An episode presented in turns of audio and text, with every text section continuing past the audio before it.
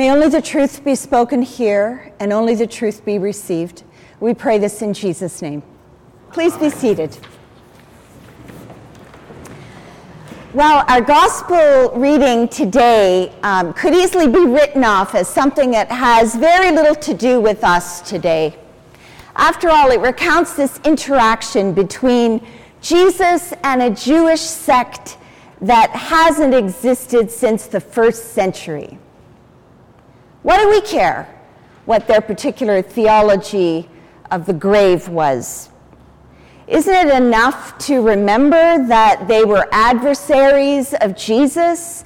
And then, as the passage recalls, he shut down their argument. Jesus won, Sadducees zero. That's what matters, right? The text offers a lot more than that.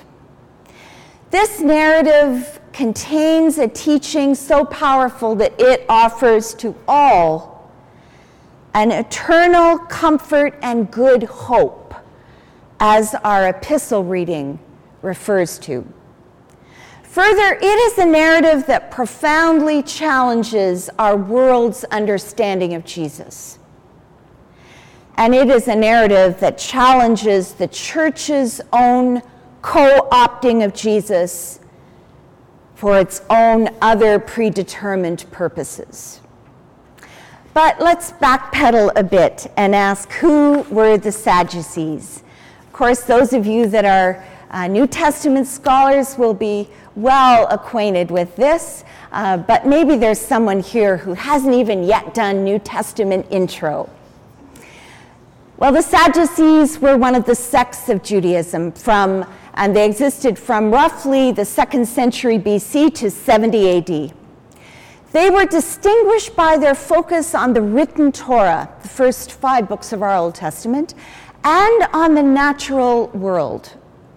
They rejected, for instance, the Pharisees' focus on the prophetic writings and the oral tradition of Judaism. They rejected what they saw as newfangled theology, including beliefs in the resurrection, angels, and the immortality of the soul. The Sadducees came mostly from the upper strata of Jerusalem society, made up of priests and lay people from aristocratic families, many of them, wealthy merchants, and influential leaders. They were a group, the scholars tell us, that were heavily influenced by Hellenistic culture. And because they enjoyed good relations with the Romans, their privileged social and economic status was even further fortified. Naturally, perhaps, they were also defenders of this socio religious status quo and they favored compromise with the Roman rulers. But the thing that set the Sadducees most apart was their connection with the temple. Since the high priests were selected from their ranks. And it was this close association with the temple that would prove to be their downfall. The Jewish uprising against Rome in 66 AD resulted in a fierce response from the empire, who in 70 AD entered Jerusalem, burned it, tore it down, destroyed the temple, and slaughtered or enslaved the city's residents. With the end of the temple came the end of the Sadducees. Their privileged social, economic, and religious status could not save them.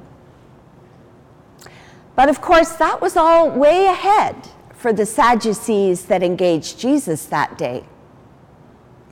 They were simply well heeled, well bred movers and shakers who preferred a traditional religion focused on the here and now.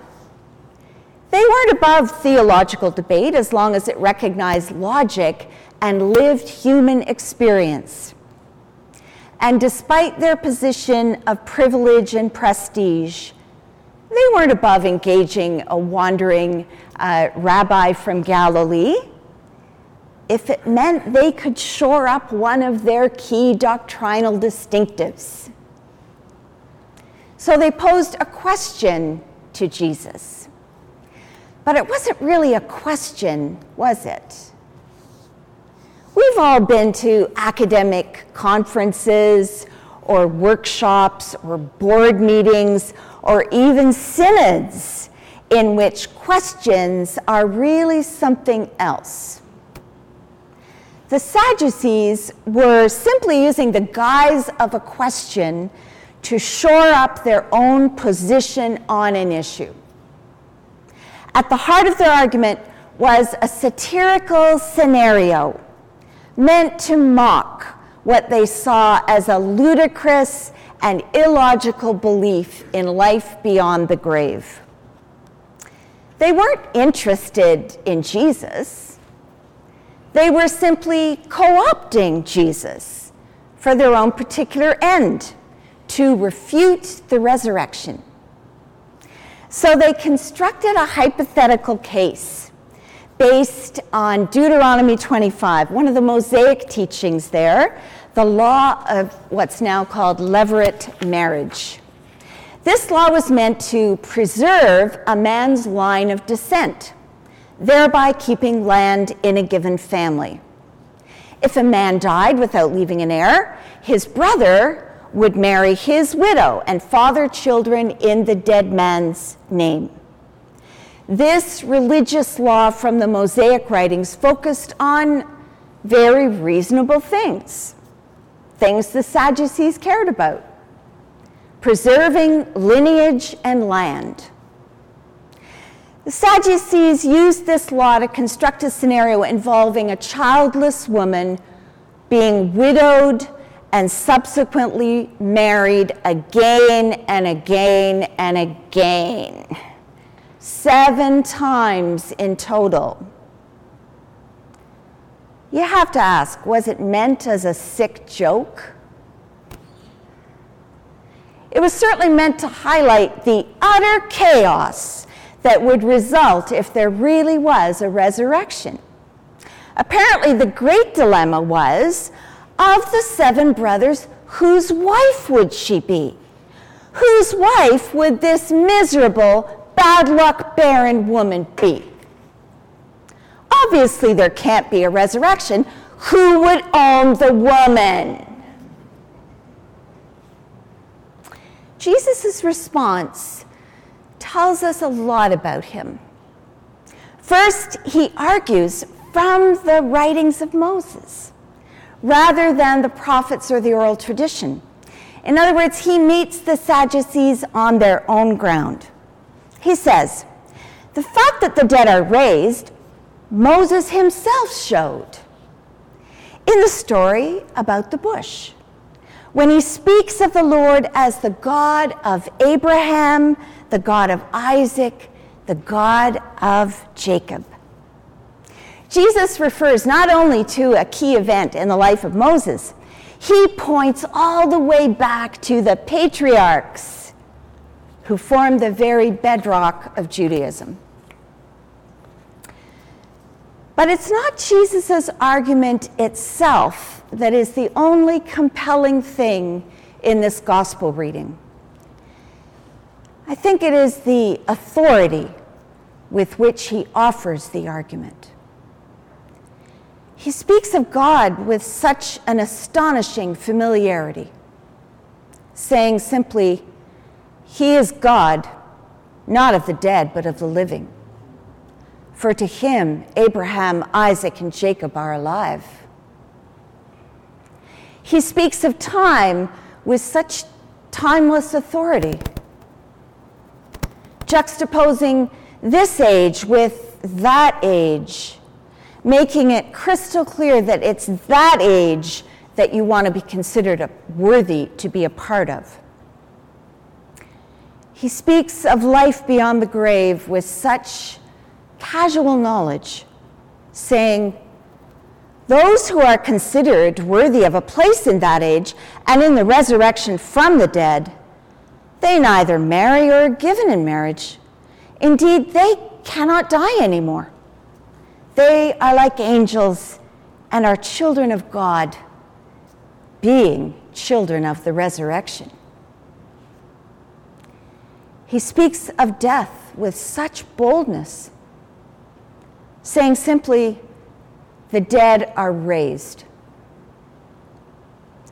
What was the Sadducees' response? Well, we'd have to go the next verse from where our reading ends. Verse 39 says, Some of the teachers of the law responded, Well said, teacher. And no one dared to ask him any more questions. As Christians, we do not believe that people who have died are people over whom death has triumphed forever. We are not Sadducees. We Christians believe in the resurrection, something we affirm every time we say the creed. We believe in the resurrection of the body and the life everlasting. We believe that not because it's logical, indeed, it remains a mystery. We believe that because we trust in the authority and the power and the majesty of the one who not only told us so, but showed us so. Paul knew about this. In his letter to the Colossians, he writes of Jesus He is the head of the body, the church. He is the beginning, the firstborn from the dead, that in everything he might be preeminent the preeminence of Christ and his resurrection. This is what we Christians believe and what we must preach and teach. And the reason we must do so is that despite the Sadducees disappearing a long time ago, there are still many people today who are trusting in their positions of economic and social and even religious privilege to save them.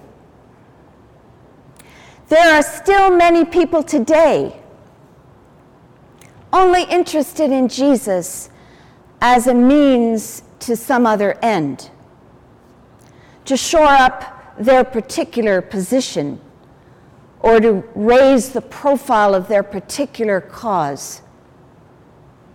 Of course, just as this was done by a group of Jews nearly 2,000 years ago, it can certainly be done by Christians today.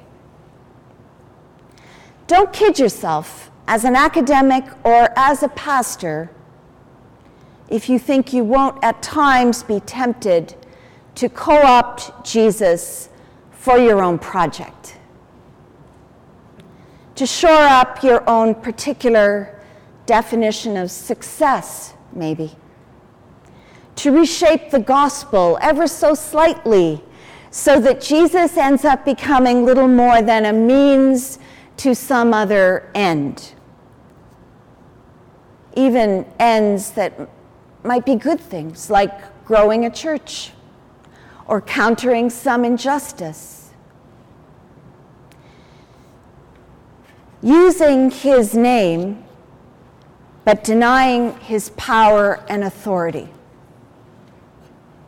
And how else might we encounter or even be ourselves the Sadducees of today? Well, there are still many people today who deny the mystery of life beyond the grave, and so have not considered the crucial question of whether they might be considered worthy of a place in that age. As Christian academics and as pastors in God's church, we must not say more than we can about life beyond the grave. Some have. But as followers of Christ, we are given his words and his resurrected life to speak to others. And at the very heart of the gospel is a call for people to consider what it takes to be considered worthy of a place in that age.